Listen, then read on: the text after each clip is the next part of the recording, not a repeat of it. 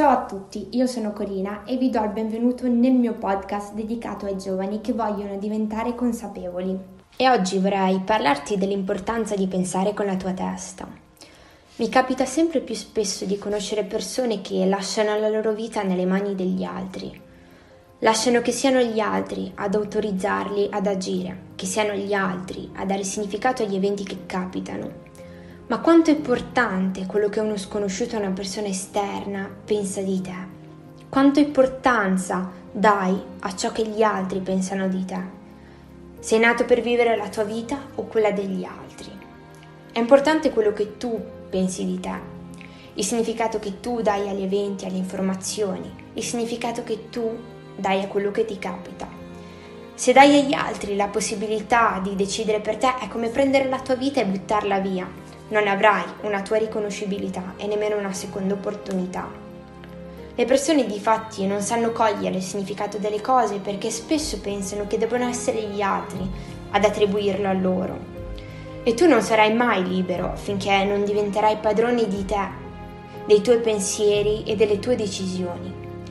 Se vogliamo fare una cosa che ci fa stare bene, non dobbiamo chiedere il permesso agli altri prima di iniziare Semmai possiamo chiedere alle persone esterne come farlo.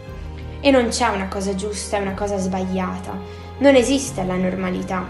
Difatti, la normalità delle cose è una cosa statistica che è stata calcolata in base alle medie delle persone che eseguono un medesimo comportamento. Ma la normalità non ha significato di giusto.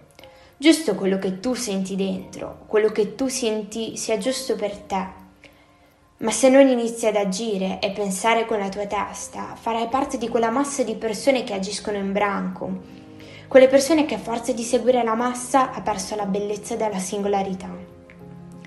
E sono qui per ricordarti che ognuno di noi ha una sua verità e qui nella verità sta il senso autentico di ciascun percorso. E non devi aver paura di sentirti diverso, non seguire e non farti influenzare dagli altri se senti che questo ti fa perdere la tua unicità, la tua voce, la tua bellezza. Bisogna essere presenti, avere consapevolezza di sé, significa diventare consapevoli della nostra mente. Ed è lì, difatti, che sta l'ascolto, la presa di coscienza e l'agire motivato dai propri valori e dalle proprie volontà. Ma per trovare la tua voce interiore che ti permetta di farti guidare nella vita, hai sostanzialmente bisogno di porti i giusti quesiti e come affermava anche Socrate, non sono importanti le risposte che ti dai, ma le domande che ti fai ogni singolo giorno.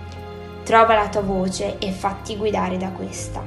Spero tanto che questo podcast ti sia stato utile in qualche modo. Lascia una recensione, condividilo e noi ci sentiamo al prossimo podcast.